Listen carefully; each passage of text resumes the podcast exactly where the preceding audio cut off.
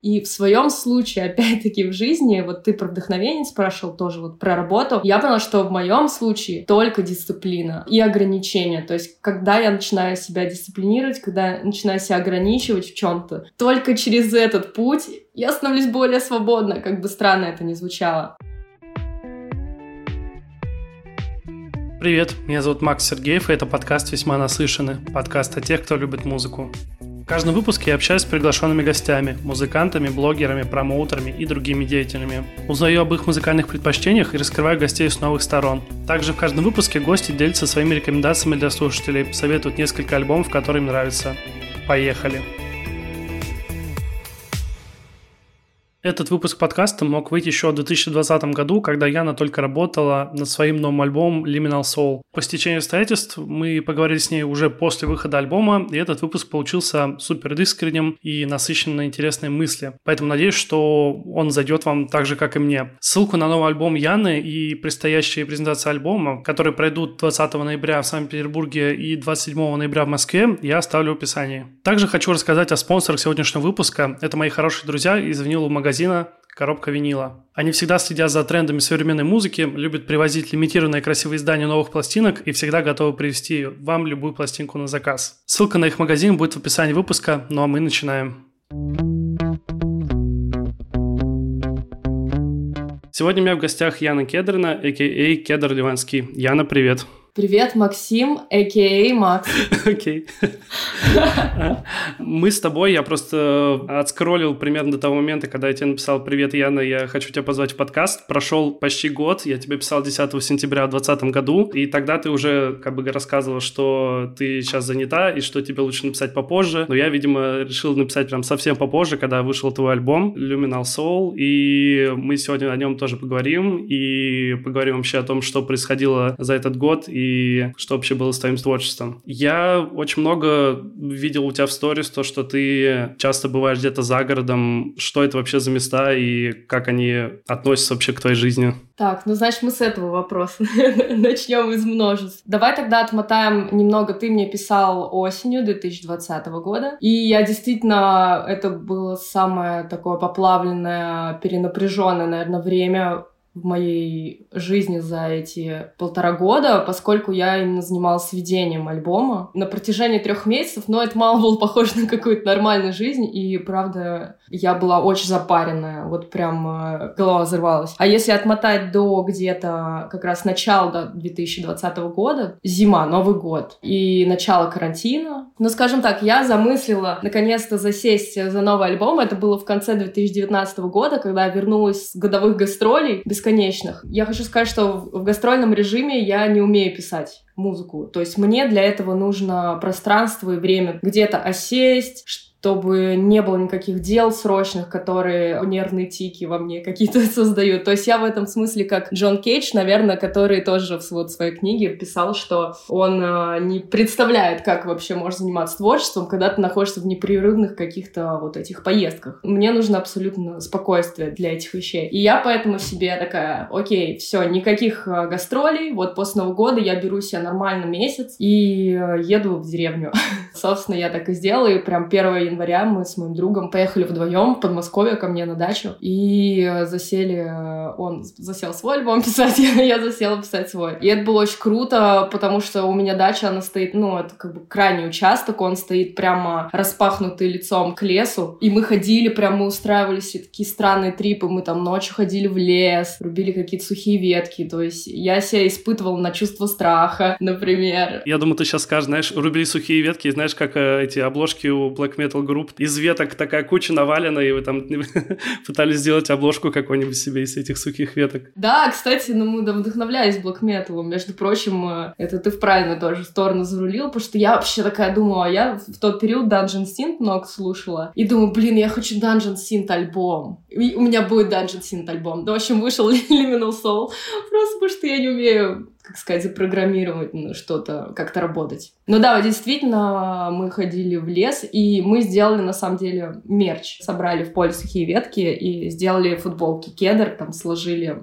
Был прикольный мерч. Но я максимально подпитывался этой зимней такой мертвяческой э, атмосферой белого снега и голых деревьев. Но мне кажется, это все, кстати, нормально так легло в настроение альбома. Тогда он начался, короче, и меня захватил, собственно. И основная работа была весной, я писала и летом, и как раз доделывал, домысливал его осень, зиму. Так что он получился зимний. Мне кажется, он такой энергетический осенний-зимний альбом. Ты упомянула слово «нервные тики», то, что вот э, когда ты говоришь, наверное, это как-то с городом связано. Что ты вообще чувствуешь, вот когда ты осталась немножко наедине с собой, условно, в Москве, где-то в квартире? Что именно тебя сподвигло поехать э, на дачу лучше писать альбом? Ну, я просто за многие годы уже выучила, что на меня работает и что нужно мне непосредственно для творчества. И главная задача вообще художника или человека, который занимается творчеством, это знать те стороны, те вещи или что нужно предпринять для того, чтобы помочь своему там вдохновению прийти. То есть на это нужно на самом деле исследовать этот вопрос. И я, собственно, этим и занимался, и поэтому я для себя точно знаю, что мне нужно. В моем случае это природа. Опять-таки, совсем что из нового было в этот раз, это я уходила из соцсетей, вот то есть вообще. Так называемый детокс, да, как сейчас модно говорить. Фу, детокс, да. Но знаешь, почему? Он был очень оправдан тем, что я поняла, что я абсолютно теряю себя в потоке вот этого. Когда ты пишешь альбом, ты максимально должен сфокусироваться на своей задаче, а когда столько вокруг информации, и даже той, которая может вдохновить, я имею в виду даже какого-то инспирейшена. То есть я давно уже отписалась от всякой левой херни в инсте, у меня только супер то, что меня вдохновляет, там, максимально. Но я поняла, что и к тому, что вдохновляет, мы также потребительски относимся. То есть нас просто как какая-то корзина в супермаркете, мы туда кидаем все эти картинки, все эти треки, такие вау, вау. Мне кажется, мы даже иногда это вообще необдуманно делаем, просто на каком-то автомате уже. Рука привыкла там ставить лайки, свайпать, и вот это все довольно такое, какое-то бессознательное действие это уже. Просто столько даже клево, опять-таки, вокруг. И это могло очень легко увести меня от альбома. Во благо материала я лишила себя даже каких-то ресурсов, которые могли бы быть мне приятны. Просто чтобы вот я варилась только внутри того, что я делаю. Я даже почти в какие-то самые такие пиковые, полное погружение да, в материал э, времена, я даже музыку старалась не слушать. Я очень вдохновляюсь, потому что вещами я могу там, типа, о, я вот так хочу хочу, и так хочу, и это, и лучше, да, наверное. И это очень помогло сильно. То есть вот эти мои детоксы, там и по месяцу было, и по полтора, и очень полезная вещь. Для, особенно когда ты работаешь с каким-то творческим материалом, не отвлекаться ни на что. Я, на самом деле, почему зашел с э, вопроса про то, что ты уезжала из города и про такую близость к природе. Я просто вырос в деревне, мне просто было интересно узнать, как ты это чувствуешь, потому что у меня тоже есть э, в Калининградской области дом, и я туда периодически приезжаю, и это совершенно лечащий такой experience, потому что там ничего не шумит, никто не кричит, там полностью твой дом, ты не слышишь соседей, и вот это все, и ты прям лучше спишь, и по-другому совсем себя чувствуешь. Это родовое гнездо твое. Да, я вот уже сейчас в самом Калининграде, у нас есть еще город Багратионовск, он находится прямо на границе с Польшей. У меня папа был какое-то время, ну, он работал пограничником, я даже знал в детстве польский язык, ну, то есть прям до границы там, ну, всего ничего, из города чуть проехать, и поэтому в Польшу много тоже ездили. Ну, и детство, да, там тоже прошло. Класс. В Польше. Ты пограничник такой, да? Это звучит как диагноз какой-то. Не, почему? У меня же альбом тоже связан с пограничными состояниями, поэтому... Мы об этом тоже еще еще поговорим, да, потому что мне тоже интересно, что это значит. Поэтому ты вписываешься в концепцию вполне. Если говорить о пограничье, то, наверное, мне почему-то с детства я себя не мог ощутить до конца каким-то... Русским? Да, прям русским, и у меня почему-то было такое ощущение с детства, что я как будто... Поляк. Ну, больше поляк, больше что-то с Европой связано. То есть я не могу себя какому-то одному месту приписать. Мне интересно много разных культур, а не только что-то одно. Я жил в Калининграде до 2004 потом переехал в город Наринмар на севере. Там довольно холодно и темно. Вот, и 6 лет там прожил, но это уже другая история, конечно. Да, я, кстати, последний раз вот вернулась только что из Карелии, уезжал на свой день рождения. И знаешь, стопроцентно поняла окончательно, что я северянин, что я не южный южный чел, вот вообще. Северная закалка, северный нрав. То есть я выросла в псковских краях, это, в принципе, не русский север, но такой э, по отношению к Москве это как бы все равно более северные такие части. И то есть это прям мое. Я юг как-то на юге я не так хорошо себя ощущаю. Ну и, в принципе, северная ментальность, наверное, вот всем людей с севера мне гораздо ближе, чем южная. Ну, я очень люблю южных, конечно, людей, но они действительно разные люди, как будто с разных планет, мне кажется. У меня почему-то мысль, вот если я когда-нибудь научусь на чем-то играть и буду записывать альбом, у меня есть варианты, либо я поеду куда-нибудь точно так же в деревню и тоже все отключу и буду как-то этим всем вдохновляться, либо куда-нибудь тоже на север поехать. И как вот у меня, допустим, сейчас север представляется, там вот кроме работы делать нечего, к сожалению. Ну, то есть там какие-то развлекательные заведения есть, но это не то, что прям э, что-то сильно распространенное. Там люди просто работают там до лета, а потом летом едут в какую-нибудь Турцию отдыхать. Вот, или там в Сочи. Ну, может, мы не знаем до конца, как есть. Не, но солнце все равно нужно, просто потому что витамин D необходим. Поэтому это какая-то тяга все равно человека севера к вот этому солнцу, она просто обусловлена потребностями такими организма, которые его толкают там раз в год куда-то уехать, погреть крылья. И опять-таки, почему про север я заговорила, наверное, север — это та вещь, которая заставляет тебя быть, да, более дисциплинированным, то есть это более жесткая среда. И в своем случае, опять-таки, в жизни, вот ты про вдохновение спрашивал тоже вот про работу. Я поняла, что в моем случае только дисциплина и ограничения. То есть, когда я начинаю себя дисциплинировать, когда начинаю себя ограничивать в чем-то, только через этот путь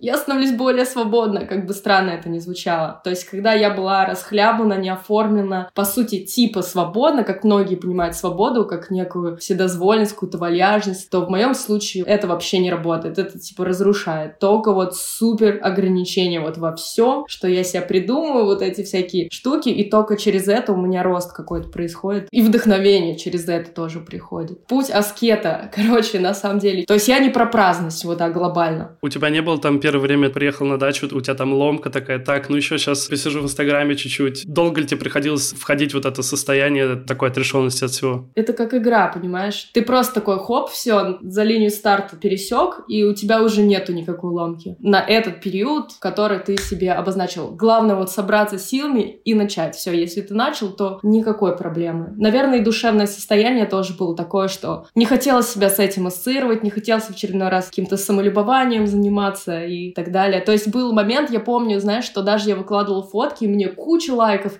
приходил, комментов, и мне от этого было плохо, то есть просто даже потому, что я думаю, блин, вот это внимание, мы все так от него зависим, то есть какой кошмар, как грустно. Слову про вдохновение, ты еще завела, по-моему, в этом, мне кажется, году ТикТок, если не ошибаюсь. Для тебя ТикТок э, это как больше тоже какой-то источник вдохновения или такой таймкиллер, чтобы убить время, ну, там, полистать что-то, посмотреть? О, ни то, ни другое. Ха-ха. Это просто э, я завела ТикТок для продвижения э, своей музыки. На самом деле мне с лейбла просто написала девушка, типа, Коля Кедр, ну что, может, заведешь ТикТок, у тебя так все естественно получается, это было бы гиперестественно. Я думаю, да блин, да, да заведу ТикТок. Я завожу ТикТок, я делаю буквально второе видео, и оно становится вирусным. Там просто 3 миллиона просмотров. И это был первый момент, когда я сижу в ТикТоке, и ты же понимаешь, что в Инстаграме другая скорость совсем. То есть тебя 500 лайков полчаса, не знаю. А здесь просто миллион, вот ты сидишь и просто тысячи летят, и такой, что ты как будто в поле чудес находишься. И вот этот первый, самый первый вот этот эффект, он очень яркий. Но потом ты просыпаешься на следующий день, и это все, знаешь, продолжается. И ты понимаешь, что это одинаковые комментарии, люди вообще шаблонно там пишут, вау, вот это вайб, вау, атмосфера. Ты думаешь, блядь, его заткнись. Вот, господи, она так классно поет, вау, вау, вау. И ты понимаешь, что это все какие-то наработки, и люди просто пишут от человека к человеку это одно и то же. И опять-таки мне стало так от этого мерзко, и на самом деле я забросила ТикТок.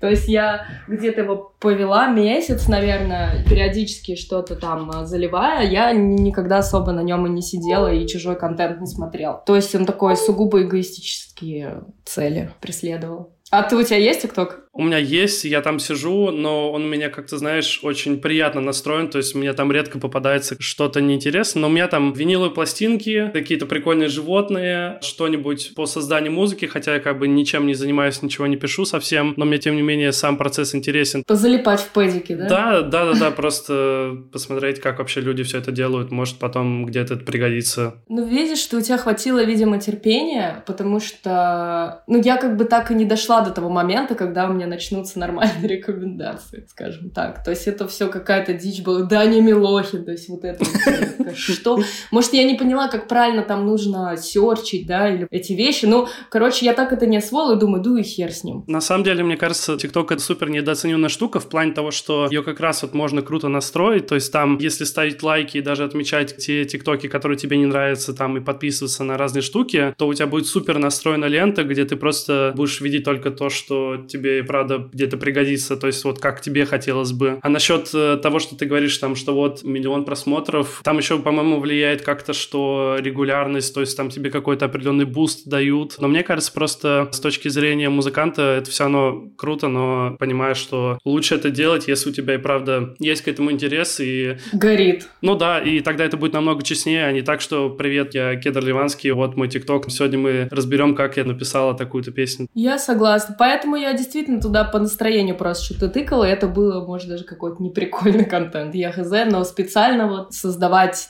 то, что противоестественно мне, я опять-таки не хочу. И даже вот на фоне 3 миллиона этих просмотров, там 600 тысяч лайков, я помню, вот это все прилетает, потом я открываю Инстаграм, и у меня даблапы, короче, из Лос-Анджелесской радио, они просто мой трек включили в подборку недели, и это мне гораздо больше принесло радости, чем 600 тысяч комментариев в ТикТоке. И вот в тот момент я поняла действительно, ну, ТикТок, видимо, не до конца моя тема. Но будет настроение именно поприкалываться как-то, я туда что-то отправлю отправлю. Ничего страшного. Я думаю, и ТикТок без меня не потеряет, и я не потеряю без ТикТока, и как-то мы нормально проживем. А с той точки зрения, то, что тебе лейбл сказал, привет, э, заведи, пожалуйста, ТикТок, тебе это как-то boost по прослушиваниям как-то дало это вообще? Ну, то есть потом ты смотрел какие-то метрики, может быть, или нет? Или тебе было абсолютно неинтересно это? Нет, слушай, моя музыка-то в ТикТоке, она уже давно висит. То есть я имею в виду, я личную страницу только завела, а музыка там, она уже года два, по-моему, она там есть. И действительно, я странную увидела вот эту математику, а я, правда, только вот когда завела ТикТок, в первый раз, клянусь, посмотрела, где используют мою музыку, и я офигела, когда увидела, что мой трек Sky Kisses, он практически там вирусный, опять же. Потом я наконец-то поняла, почему в ТикТоке он, ой, блядь, Spotify, извиняюсь за мат, он с таким отрывом идет от других. То есть у него там почти 3 миллиона прослушиваний, а у следующего уже 1 миллион. И я вот эти у меня вещи наконец в голове срослись. То есть он выстрелил в ТикТоке, и, соответственно, люди пошли его слушать в Spotify, но они не слушали всю мою дискографию, они, собственно, этот трек э, гоняли на репите. И тут у меня сложилась, да, картинка, что действительно это мощный такой именно пиар для музыки, не знаю. Сам еще есть интересно, но это, конечно, есть прям какой-то, мне кажется, целый пласт музыкантов, которые делают прям треки. Музыку для ТикТока. Ну, ну да, вот именно, чтобы они там завирусились, и чтобы потом включить монетизацию на стримингах, и чтобы просто шли деньги. Мне кажется, вот вся музыка из шоу-бизнеса, ориентированная на такие задачи, она в первую очередь сегодня ориентируется на ТикТок. Вот, это совершенно очевидно и понятно. У моей музыки нет первоочередной задачи заработать на стримингах. А на какую соцсеть твоя музыка ориентирована? На ВК, конечно же! В те редкие моменты, когда ты решаешь вдохновиться какой-то музыкой, как ты вообще ищешь и на что ориентируешься, может быть, издания читаешь или подборки смотришь? Слушай, я вообще на Ютубе дигаю много, я на Дискоксе дигаю, в ВК дигаю. Недавно вот даже в Spotify начала случайно пару хороших музыкальных штук обнаружила. Но Spotify у меня не основной, естественно, мой канал ну, то есть он последний, скажем так, именно для поиска музыки. Удивительно, что через, а, боже мой, Last.fm, старая такая потерянная тропа, я ее так очистила от э, листьев, но я помню, что в году 2006 я через Last.fm много чего дигала, и через э, SoulSeek. Я про Soul Six знаю, да, но это как совсем меня прошло. Last FM еще более-менее, потому что я с Last FM э, очень в свое время много с кем знакомился, прям с людьми там с разных городов, мы там... Да, с разных стран. Общались, и это так круто было, и, по-моему, у меня даже тоже сейчас что-то где-то скроблится с э, Spotify, но я туда уже, конечно, давно не захожу. А так вообще у меня основным таким источником музыки в то время был A1, когда он еще там был э, не рэп-каналом, но я прям, типа, очень много клипов оттуда узнавал групп групп, и тогда интернета прям такого широкого не было, как сейчас, и столько ресурсов, поэтому вот только телевизор был. Только, ну, форумы всякие тоже были, в принципе. У меня Иван появился, когда я уехал на север, и ты просто приходишь со школы в минус 30 и сделал уроки, и смотришь телек, и интернет тогда был такой, знаешь, который через ADSL модем, там, да, который там трещит весь, и потом у тебя идет подключение супер медленно, все грузится, и поэтому... Это какой год? Ну, мне кажется, как раз это тоже 2007, вот что-то типа того. Не, у меня уже летал нормально. Слушай, я помню в 2004 я сижу где-то вот активно с 2004 года в интернете. То есть мне было 14 лет. И я вообще, какой самый мой первый boost в толчок в развитие, это было то, что я завела LiveJournal. И через LiveJournal я начала знакомиться как раз с представителями, так сказать, авангарда, андерграунда, всякие художники. Я подписывалась на каких-то молодых художников, на музыкантов, на просто каких-то странных романтиков, ребят. И все мы в то время старались писать эти посты, придумывали какие-то странные обороты словесные. Я помню, очень странные тексты там писала шизанутые. Это было круто. И опять-таки через это я в какое-то влилась в комьюнити, как-то начала развиваться, еще больше. И я помню, там был такой раздел вот над постом, на дневник свой. Кто не знает, кстати, кто молодой будет слушать, это такой, типа, дневники вели люди и комментили друг друга. То есть это время еще такой большой формы. И там же был момент, где ты пишешь current mood и current music трек, который играет. И опять-таки вот через это я тоже начала очень много музыки находить, через людей, которые шарили, я постоянно смотрела, что они слушают, дальше я шла на LSTFM, находила другой музон, и вот так, так, так, и... А, я помню, и многие из этих людей, они уже как-то в журнале Афиша, там, участвовали, то они там были герои, или они были фотографы, дизайнеры. Я помню, в 15 лет сижу у себя в комнате журналом Афиша и думаю, блин, как же я хочу вот на эти страницы, я хочу вот с этими людьми дружить. Бля, и просто вырастаю, знакомлюсь со всеми этими людьми, думаю, да, вот они какие. Ладно, шучу, не, не так. Но забавно, что реально я... Мое первое интервью с фоткой вышло в журнале Афиша реально за месяц до его закрытия печатного журнала. То есть, по сути, я свою мечту исполнила. Это было забавно. Короче, успела там побывать на страницах того журнала, о котором грезила вот э, в школьные прыщавые годы неуверенности. Может быть, э, о мечтах, наверное, лучше не говорить, а то вдруг они не сбудутся. Если Почему? Целях... Нет, со мной можно говорить о мечтах. Классно, все, говорим о мечтах. Потому что я не, никогда не желаю чего-то страстно.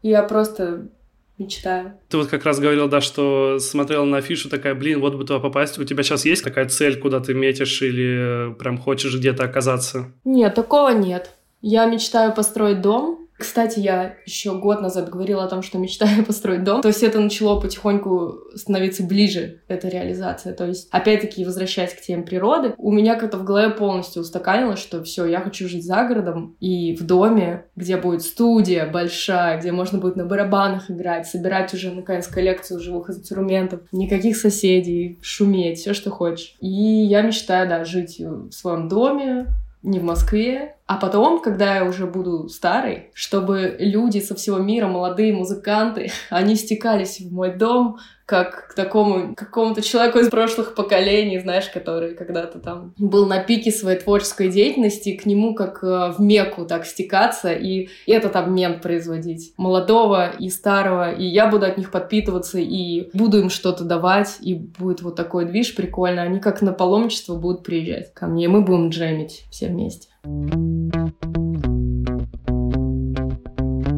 выпуске мы не раз упоминаем Spotify, и поэтому я хочу посоветовать вам книгу «Против гигантов. Как Spotify подвинул Apple и изменил музыкальную индустрию» от издательства Alpina Publisher. В этой книге журналисты Свен Карлсон и Юнус Леон Хуфвуд рассказывают неизвестные факты о том, как задумался новый сервис, об интригах, соперничестве и борьбе конкурентов. Купить эту книгу и многие другие книги издательства Alpina Publisher можно по ссылке в описании. А промокод «Наслышаны» даст скидку в 15% до конца года на книги. Возвращаемся к подкасту.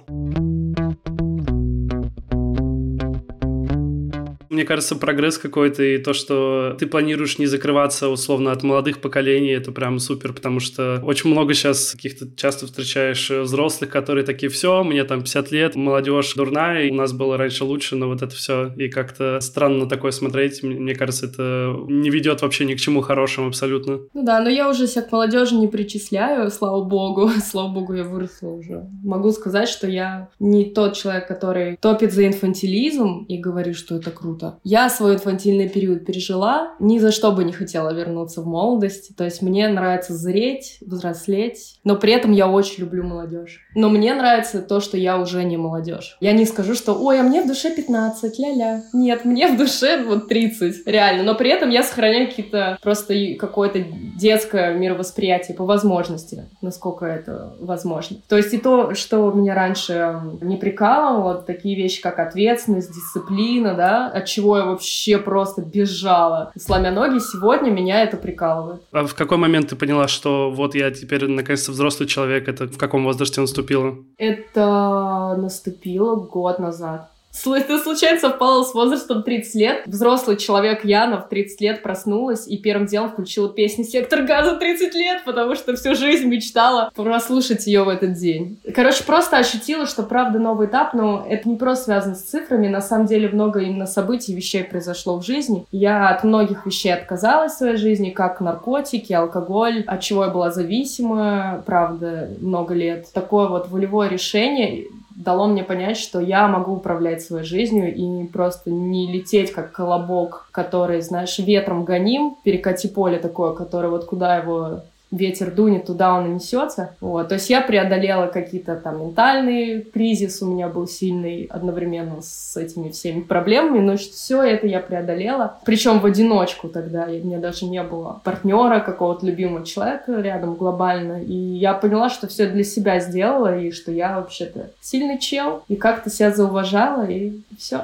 И поняла, что я взрослый человек, и все клево. А ты как себя чувствуешь? У меня прям этот год очень сильным был на открытии открытие и понимание вообще себя и принятие какой-то степени себя. И я прям преисполнился в плане любви к себе. Ну, то есть, если ты говоришь, допустим, про 30 лет как какой-то определенный этап, но меня, мне кажется, не будет такого момента, потому что у меня точно не будет момента, где я буду думать, что ой, я там ничего не добился, и все плохо, я себя нигде не реализовал. У меня этот этап еще прошел в какие-то университетские годы, потому что для меня каким-то этапом таким, где я такой, так, я уже что-то сделал прикольно, это уже классно, то есть я не чувствую того, что я там какой-то бездарный, вот это все. В университетские годы вел э, паблик музыкальный долгое время очень, он до сих пор сейчас живет, но я просто уже сейчас не веду его, и я потом вел YouTube канал, потом сделал подкаст, ну то есть все связано с музыкой, какая-то реализация меня как-то более-менее драйвила. Я диджею, ну то есть я пока еще ни на чем не умею играть, но когда-нибудь, может быть, я доберусь. Наверное, после 30, наверное, это начнется, когда что-то захочется взять в руки, вот, ну как-то так пока что. Мне, тем не менее, ты говоришь, допустим, что в душе там 15, но я не могу сказать, что прям 15 мне, но я примерно ощущаю себя вот где-то на 21, на 22, примерно так. Но это неплохо. Это хорошо. Но в какие-то моменты я прям чувствую, что очень бывает много думаю о каких-то вещах, о которых я раньше вообще не думал. Раньше у меня чаще было так, что я сначала делал что-то, а потом уже думал о последствиях, а сейчас наоборот получается, что я сначала думаю, прежде чем что-то сделать, и не всегда это выходит так, что я думаю об этом мало как бы. Понимаю. Это же все и круто. Мне кажется, всему дан свой возраст. И в любом случае где-то передержаться, задержаться, ограничить себя просто в развитии. 20 клево, что они были, клево, что закончились, погнали. Это здоровое, мне кажется, отношение. Но глобально в жизни, да, выделяю просто вот про 30 мы сказали, и реально такой, ну, скорее это вот этап, когда ты понимаешь, что ты другой, что ты уже не тот. У меня глобально было вот в 20 лет такой период, когда я как раз вошла в тусовку Джонс Киндом, познакомилась вот со всеми, когда открылся клуб НИИ, я помню, когда я погрузилась первый раз так в музыку серьезно, и во многие-многие вещи, и новые мысли пошли, опять же, о которых я раньше не думала, и вот это было 21-22 года. Я прям помню, что я ощущала, вау, это супер новый этап. Я другой человек, я не тот, который вот 10 лет до этого. И правда, у меня какими-то десятилетками это меряется. И сейчас тоже прикольно, что я вот так ощущаю. И при этом я абсолютно понимаю, что человек — это такая субстанция очень непостоянная и очень хрупкая. И то, что я сегодня там сижу, йоу, да я, я вообще там все преодолела уже.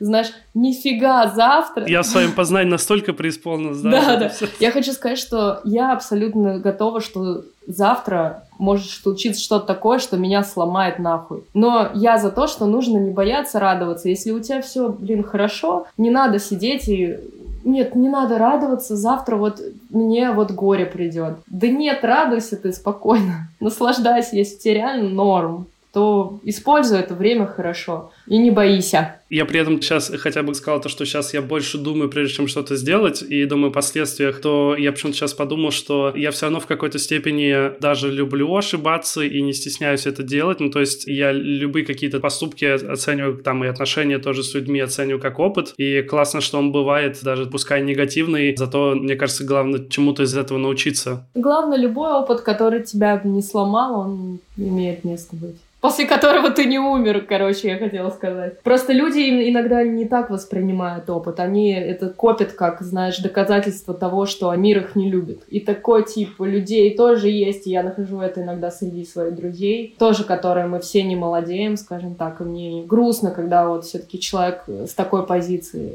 смотрит на мир. Но тут ничего не сделаешь. Тоже сформировал, к сожалению. Ну, не будем о грустном, погнали дальше. Возможно, будет очень резкий переход, но я просто помню, что в какое-то время видел у тебя на стене, что ты любишь Король и Шут. Да, у меня даже пластинка есть. Мне мой любимый подарил на нашу годовщину. Винил Короля и Шута. Я что-то просто посмотрел, сколько они запросили за это переиздание, и такой, ну нет, я не готов к такому. У меня, по-моему, дома где-то кассеты лежат. Я был диким фанатом в детстве, и я даже был на концерте. Они когда ездили с мертвым анархистом, и мама купила мне билет. У нас есть дом культуры каких-то там железнодорожников возле вокзала рядом, как бы в Калининграде. Мы туда ходили на сидячие места, но это, конечно, был прикольный experience, потому что я прям их долго слушал, у меня там были кассеты, аудио, видео, и я прям любил группу, но и сейчас, бывает, тоже могу послушать, то есть это для меня вообще не постыдно, как бы там не любили эту группу в большинстве случаев. А ты в Spotify, между прочим, видел, что я иногда залезаю на статистику вообще раз в полгода, где-то прослушиваю, вот, что в топе сейчас, и я вдруг увидела, что там Моргенштерн идет, вот что Слава Марлоу и Киш.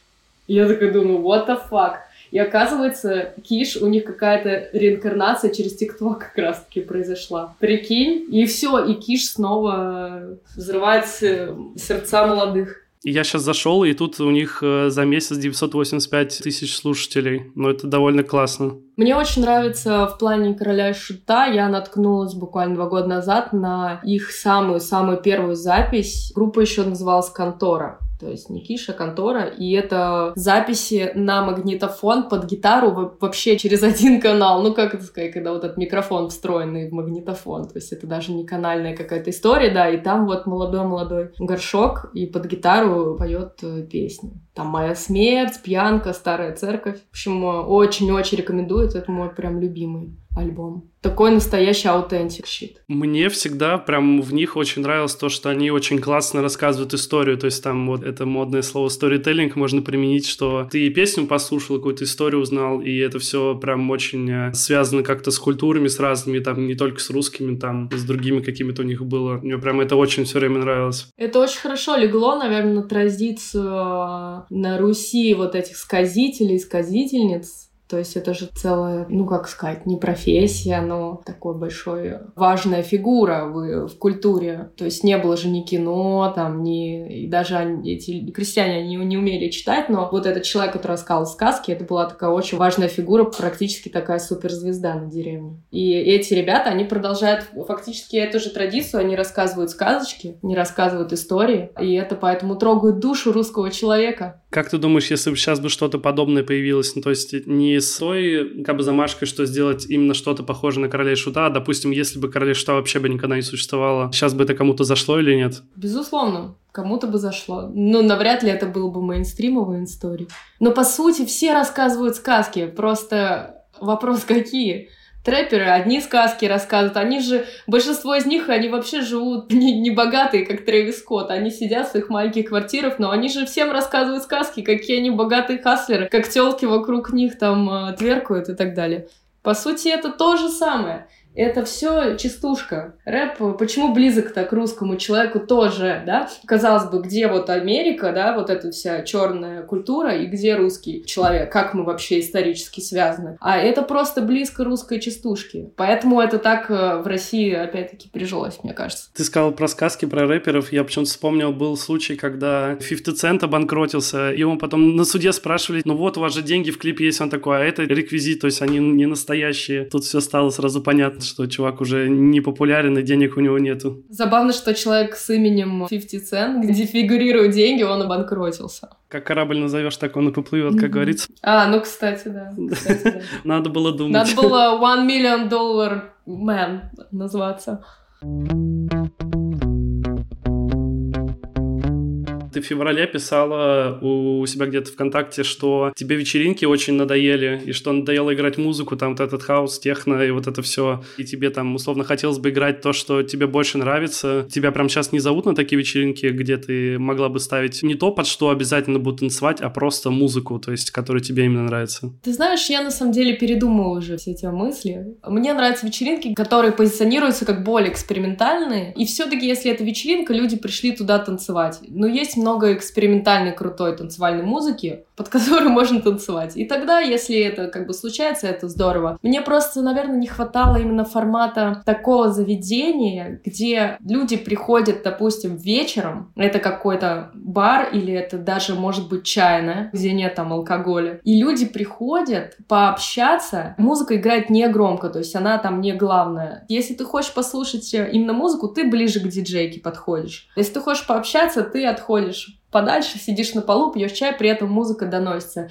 И там аудиофилы ставят какие-то свои коллекции, какие-то свои записи. Вот такой формат мне бы хотелось больше принимать участие в каком-то таком движе. Но я сейчас легче немного стала. Я говорю, у меня периодами иногда у меня какое-то отторжение от всей этой истории. То сейчас мне легче. Я легко могу играть диджей-сеты и сама танцую, и мне прикольно. Мне как диджею просто, я думаю, может быть, ты меня тоже в чем-то поймешь. Хотелось бы, чтобы людей, которые именно слушают музыку, они танцуют только по то, что они знают, было бы больше. Мне кажется, тогда бы мы жили совсем в другом мире, потому что очень часто так, что есть пласт людей, которые приходят услышать на вечеринку только какие-то определенные песни. Пофиг, что ты там прикольного нового или того, что ты там где-то откопал, поставишь, и не будут там слушать мелодию и вот это все. Понимаю, но у меня вот, знаешь, такое вот другое немного ощущение именно сформировалось, что люди, может быть, даже не приходят на какие-то определенные треки, они приходят, все-таки их трогает определенные... То есть бочка всегда трогает. Ты ставишь что-то более ломанное, оно не всегда заходит, хотя ты думаешь, как, ну, оно сложное, люди не понимают, как танцевать. А вот потом вырубаешь бачан, и это, сука, всегда работает. То есть все сразу начинают танцевать. И такой, блин, да what the fuck? Ну, возможно, это что-то именно какое-то вшитое, знаешь, в какую-то вот эту физиологию человека, что вот эта бочка, она сразу заставляет твое тело двигаться. Но мне кажется, это можно ломать, и просто когда люди более развивают свои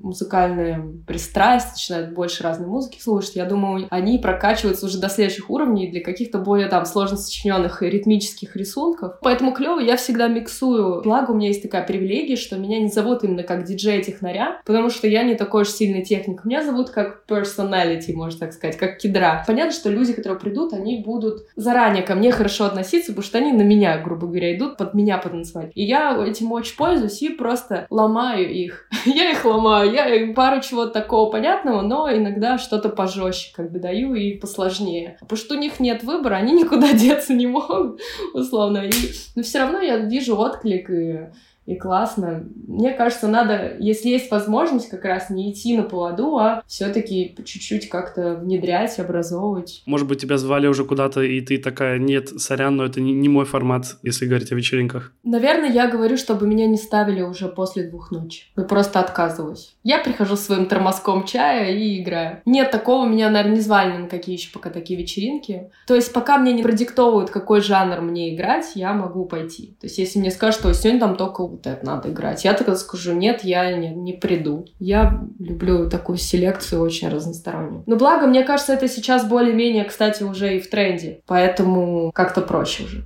Кстати, к слову, о том, как ты открываешь музыку, я тебя спрашивал, а бывают ли у тебя какие-то моменты прям перенасыщения, когда ты такая, все, я уже не могу ничего больше слушать нового, или просто как-то надоело? Есть ли что-то такое? О, да, и тогда я слушаю только фолк. Фолк — это та музыка, которая мне не надоедает. А что ты из фолка слушаешь? если не секрет? Это как раз мы говорили про Last FM, и я не успела договорить мысль, что именно через Last FM я обнаружила огромный пласт такого русского аутсайдерского фолка. По 300, знаешь, прослушиваний, по 60 в месяц. Вот. Все это, на самом деле это очень большое, широкое комьюнити в России. И оно еще, наверное, возникло в конце 80-х, 90-х, когда вот весь этот толкинистский движ начался, ролевики, и все-все-все это заразило очень большую часть молодежи по всей стране. И они своими группками собирались, делали свои бенды. Это, в принципе, обычно, кроме как группа Мельница, единственный, наверное, такой представитель, который вырос из среды ролевиков, из этих маленьких локальных групп и стал там супергруппой, которая, условно, там по нашему радио выступают и собирают э, лужники. В целом эти группы, они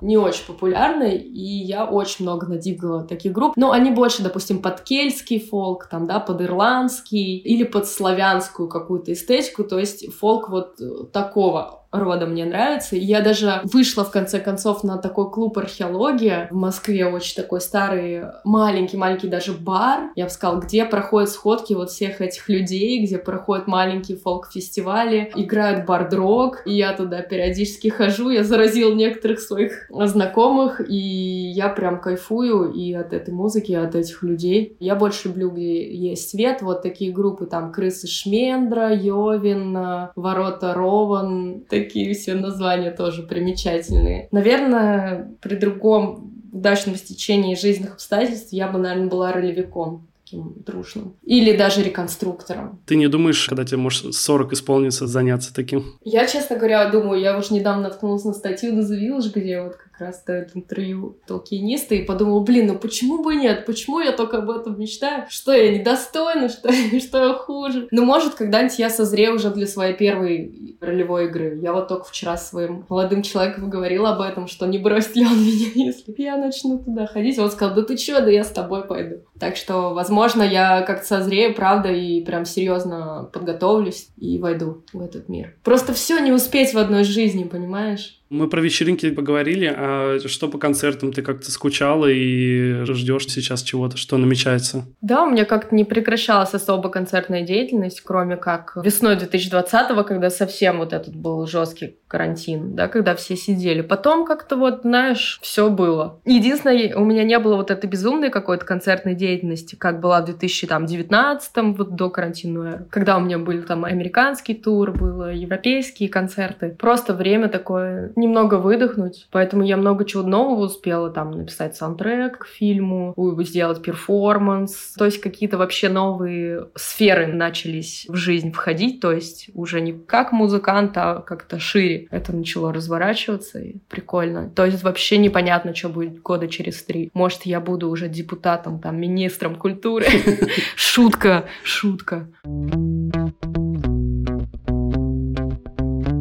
Ты еще упомянула до этого то, что ты написала ОСТ э, к фильму. Ты, наверное, джетлаг, да, имела в виду то, что сериал, который... Да. Ну вот мы с Флэти совместно написали, не я одна. С каким запросом к тебе приходили и как вообще была ли какая-то у тебя творческая свобода в этом плане или тебе давали какие-то ориентиры, чего бы хотели видеть, точнее слышать даже? Ну, скорее была свобода, но материал сам продиктовывал, скажем так музыку. Все-таки ты пишешь под материал, и музыка должна быть подходящей. Ну, она должна как-то стыковаться. Но, наверное, это не моя история, этот фильм, не моя эстетика до конца. И, наверное, это был очень интересный опыт, очень полезный во многих смыслах, но, наверное, я сделала вывод для себя, что больше в жизни я не буду работать с той картиной, которая мне не резонирует со мной и не мое. Я, то есть, не могу к этому относиться, как я делаю работу, знаешь, я делаю заказ, я пишу заказ для фильма. Ну, то есть, я отлично отношусь, если кто-то так делать может, он тогда профессиональный композитор там, да, для кино. Но в моем случае, видимо, это не моя история и так не работает. Поэтому, возможно,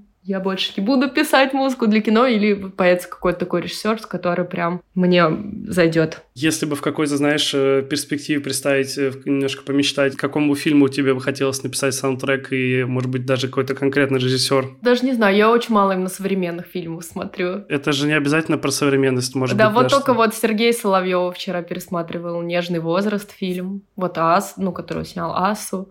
Но вот с ним бы я поработала в, в те времена. Ну, и у меня был бы другой материал. Ну, с Линчем, естественно. Мне кажется, с ним можно там даже попросить какое-нибудь появление в сериале, какой-нибудь Твин Пиксе даже. Ну, то есть у него же там музыканты появляются часто. Ну, в общем, даже я скажу, что вот песни для саундтрека, как будто бы это немножечко не я. Не понимаю, как я воспринимаю их. Наверное, это, может быть, как раз относится к тому моменту, что ты вначале говорила, что тебе не очень удобно под какие-то запросы писать музыку, когда чего-то от тебя ждут. Может быть, с этим связано? Может быть, связано с этим, но глобально связано, наверное, с тем, что это мне не до конца нравилось, то, что происходит на экране. Ну, то есть фильм, как бы, он сложился, он работает там, да, внутри себя, но не мой фильм. Я могу работать, наверное, под задачу, если мне идеально нравится то, что происходит. Мы, мне кажется, что-то совсем мало поговорили про альбом. Ты говорил, да, то, что он получился более таким зимним по настроению, но я еще просто, когда переслушивал и сравнивал с каким-то с предыдущими твоими альбомами, он мне показался самым таким, наверное, более тревожным. Это как-то было связано вот с 20 годом, то, что происходило? Наверное, я не анализировала это как-то впрямую в тот момент, когда это как-то сочиняла, и я только потом тоже так же это примерно, наверное, услышала, что какое-то в нем такое болезненное какое-то неспокойствие есть. Наверное, это можно связать со странным годом, но не сказать, что я себя как-то плохо чувствовала в этот период. Наверное, тревожность здесь не носит негативный какой-то аспект. Наверное, это вот как данность некая. И вообще погружение в какие-то вопросы непонятные, будь то даже какие-то метафизические вопросы. За этим всегда есть некая тревожность, потому что просто это что-то неизведанное и непонятное. И жизнь, в принципе, она непонятная, и пора бы уже к этому, кстати, привыкнуть, что не стоит вообще ждать ничего постоянного постоянного. И так что некий фон какой-то вот тревоги, он, в принципе... Вообще у тревоги есть некоторые рамки, и вот то, что вот совсем там давайте избавимся от тревожности, ну, нет, это миф. То есть тревога, она естественно тоже для человека, поэтому в каком-то смысле она присутствует в жизни. Почему ты альбом назвала «Пограничная душа», к чему это вообще отсылает, и какой смысл в этом? Мне очень хотелось назвать «Пограничье» альбом. Во-первых, ну, как слово, мне нравилось, как оно звучит, и это как какое-то безвременье, пограничье, пограничье, вот вообще форма такая слова мне очень показалась звучной, но потом я поняла, что не стоит на русском, правильнее, наверное, назвать на английском. Ну, у меня есть уж такая традиция, и у меня много зарубежных слушателей, я и так пою на русском, как бы, ну, хотя бы вот альбом-то пусть будет на английском. Я начала искать какие-то эквиваленты, то есть пограничье вообще этому состоянию, да, и вот вот эта люминальность. Бля, это была целая эпопея. Я же консультировала с кучей друзей вообще-то, кстати, я нигде еще об этом не рассказывала. Я не знала, как назвать альбом. Да, действительно. И я думала назвать его Borderlands. Прямое такое, как пограничье. А потом я просыпаюсь в один день, и просто Земфира выпускает альбом Borderland. Я думаю, блядь, слава богу. А у меня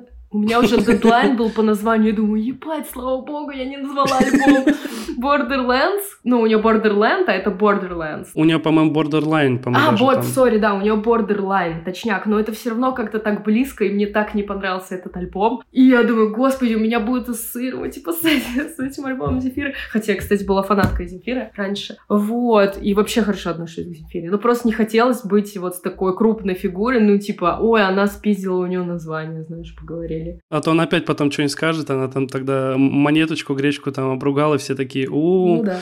Короче, ну, да. ну, в общем, я думаю, свят-свят пронесло, думаю, так, Borderlands все не идет, надо новое. И вот мне подруга Лариса присылает, знаешь, liminal просто слово, и я такая, опа. И я начинаю копать в это слово, и бац-бац, и Просто у меня уже была обложка готова, я поняла, что Liminal Soul. Пограничная душа, и это вот мое ощущение пороговости. Очень нравится то, что порог — это мы, реально, я ощущаю сейчас человечество на пороге новой какой-то жизни. То есть у меня, правда, ощущение, что человечество жила какой-то определенный свой путь развития, приходила примерно в одной какой-то системе, знаешь. Естественно, мы не говорим сейчас про именно про древние цивилизации, да, они тоже были пиздец другими. Я говорю вот от христианства историю. Как будто бы все было предсказуемо. То есть, естественно, там были войны, это было страшно, мы боялись. Но не было такого, что ты вообще не знаешь, как мир повернется на следующий день понимают, книгопечатание, да, перевернуло сознание людей, колесо, электричество, да, но интернет, блядь, вот то, что виртуальный мир, это настолько не похоже все равно на весь физический мир, а все открытия, они все равно лежали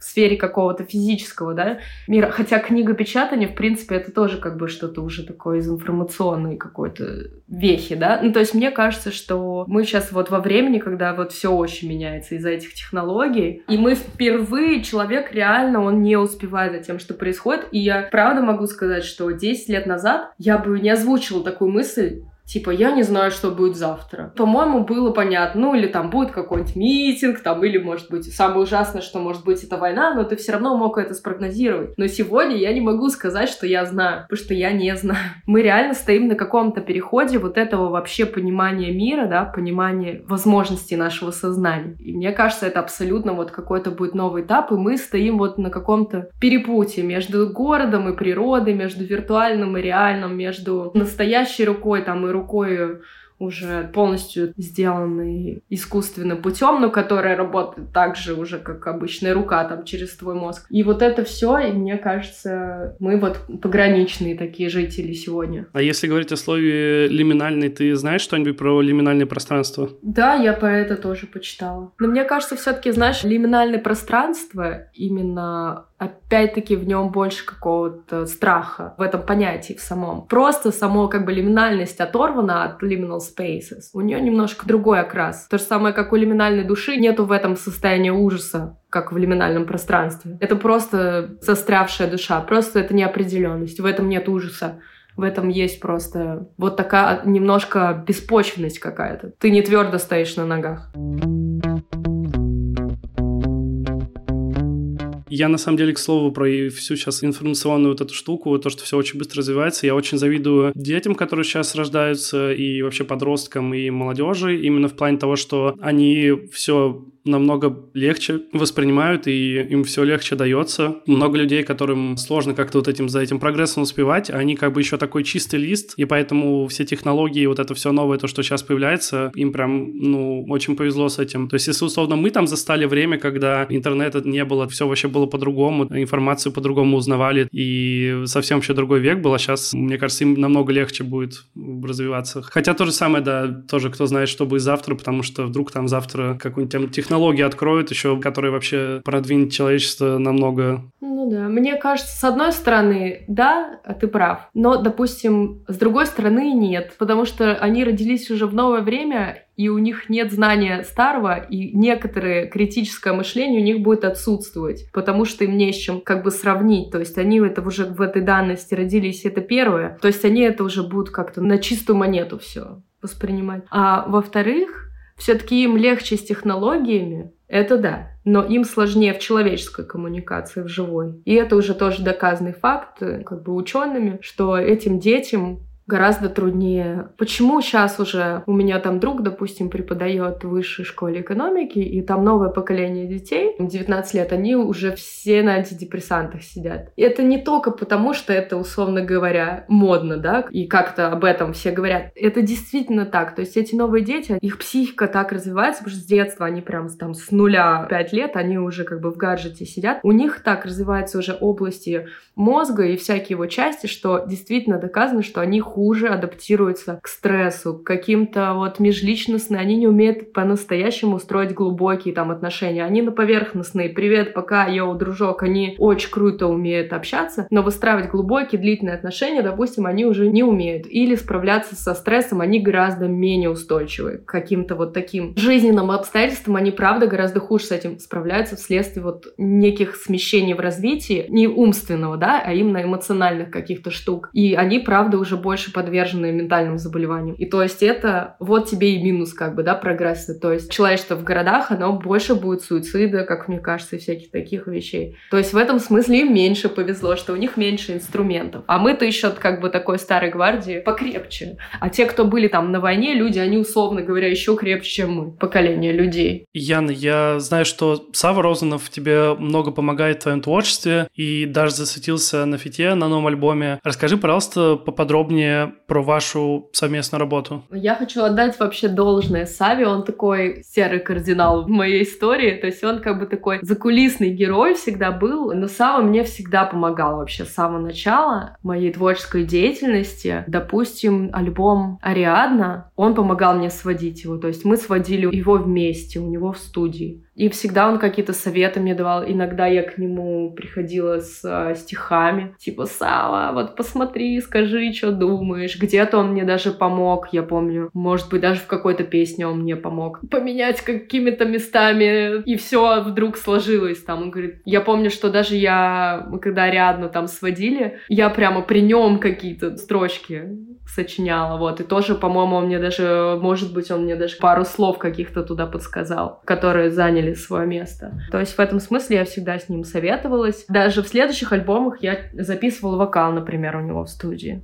Я очень люблю с ним как студент взаимодействовать, но я думаю, со мной очень непросто всегда. То есть, э, потому что я очень сомневающийся человек. Мы пока сводили, я реально, мне кажется, его просто он меня возненавидел, потому что там было 100 версий, и уже он говорил, Яна, блядь, да тут уже всем похуй, в этом нет уже разницы. Я говорю, да нет, ну вот тут смотри, тут как бы больше вот фильтров, вот тут срезали кусочек. Его вот добивала моя собственная какая-то неуверенность, и из-за этого я очень много дублей всего делаю, то есть со мной в этом смысле сложно. Потому что я эту какую-то неуверенность распространяю на всех, они тоже начинают сомневаться. Вот, а на песне «Ночь» у меня была идея, думаю, что-то Сава вот всегда он где-то на бэкграунде, и мне очень захотелось э, его как бы вытащить на авангард. Слушала альбом, думаю, где был. На моменте, когда я сделала черновые зарисовки песен, то есть демки, и вот песня «Ночь», и я такая, о, класс, вот здесь будет клево, если мы с Савой будем вместе. У меня было пару строчек из этой песни, было представление, о чем она, и все, я также пришла, говорю, Сав, все, я хочу, чтобы ты здесь пел со мной, и он написал для этой песни куплеты и спел. И тоже потом над продакшеном тоже он добавил кое-что в продакшн трека, вот, и он состоялся. И очень клево, я рада. А сколько у тебя прошло, получается, времени, как ты записала альбом, и когда ты его именно сводила? Довольно долго, да, это, получается, было? Я вот с зимы, получается, до осени я сочиняла композиции, у меня там было энное количество всего, и к осени я говорю, все, стоп, хватит, нужно из этого собирать, и я сузила, соответственно, часть была отторгнута вещей, и получалось где-то 10-11 треков, то есть они были даже не в состоянии, не готовы готовыми к сведению. Они были еще в состоянии недоработанных композиций. То есть я их оставила, к сожалению, вот в таких старых видах. То есть это вообще тоже ошибка, что я не сразу не доделаю трек, то есть я много-много делаю и не доделываю. А потом я их собираю, и то есть и мне приходится как бы тройную работу делать, мне приходится еще сидеть и все композиции собирать. Поэтому я в ужас всегда, у меня волосы дыбом, и, господи, мне сейчас вот это все делать. И получается, я как раз-таки это и делала. С сентября до зимы я дособирала композиции, выстраивала, доделывала тексты, и потом я еще месяц сводила. Тоже очень тяжело сводила. Наверное, к лучшему то, что есть люди, которые тебя готовы как-то поддержать и ну, в нужный момент направить, потому что тоже, да, когда ты там сомневаешься, ну, я понимаю, тяжело бывает определиться. Да я никого не слушаю, в том-то дело, что я все равно делаю так, как хочу. И они говорят, Ян, зачем ты вообще спрашиваешь тогда? Не, ну сводить в любом случае я всегда э, с кем-то свожу свой материал. Двое ушей лучше в этом смысле, когда дело уже касается... Ну, я плюс, я не такой спец именно в этой инженерной на работе, но я тоже учусь, уже тоже гораздо лучше. Изначально уже так будет микс, и у меня чище, чтобы не так с ними мучиться на сведении, скажем так. Я тебя попрошу сейчас порекомендовать три альбома для наших слушателей. Что ты нам подготовила? Так, я, во-первых, подготовила... Есть один жанр, такой большой жанр музыки, в который я очень немножко погружена. Это джаз. это джаз, вот, но который я бы очень хотела. И я уверена, что настанет мой момент такого большого дигинга именно в джаз-музыку, в экспериментальный джаз. Но я, наверное, начала свое погружение вот с альбома Элис Coltrane Eternity. Но тут у меня стопроцентный матч случился с ее музыкой. Наверное, это один из тех альбомов, вот, который вот нравится, знаешь, поставить на виниле и слушать он. Играет, и я прям кайфую. Мне нравится какой-то прибалтийский, знаешь, вот этот авангардный такой джаз, типа 80-х. Но в основном я, наверное, еще не понимаю каких-то серьезных именно джазовых, крутых, вот сложных, э, экспериментальных музыкантов. Но я надеюсь, постепенно, вот в том числе там и через Элис, все-таки у него вот муж Колтрейн, так скажем, тоже величина, как-то вот уже подобраться к чему-то такому сложному и клевому. Вот, так что Eternity Элис Колтрейн, первый альбом. Второй альбом э, это Best of Popol Vuh from э, Movies, лучший из саундтреках группы Pop Львух к фильмам Вернера Герцога. Я тоже очень люблю крауд, всю эту волну, то время. Обожаю Герцога, мой, один из моих любимых режиссеров, и обожаю вот музыку Попа Львух. То есть она абсолютно для меня вот и он как бы такой метафизик, глобалист, не знаю, вот это прямо немецкая такая традиция, начатая Гёте. Для меня они все вот с одной планеты, в общем, вот эти все ребята, и это офигенная музыка вообще. Вибрирует все твои лучшие какие-то необъяснимые вещи внутри. И третий альбом — это как раз вот мы про фолк говорили, это «Крыс из Шмендра», а альбом «Дорога на Калланмор». Это один из моих любимых вот как раз альбомов, который надигала за этот год. А в частности, песня «Странники» и «Вей мой ветер». Буду рада, если кто-то для себя откроет эту музыку через меня.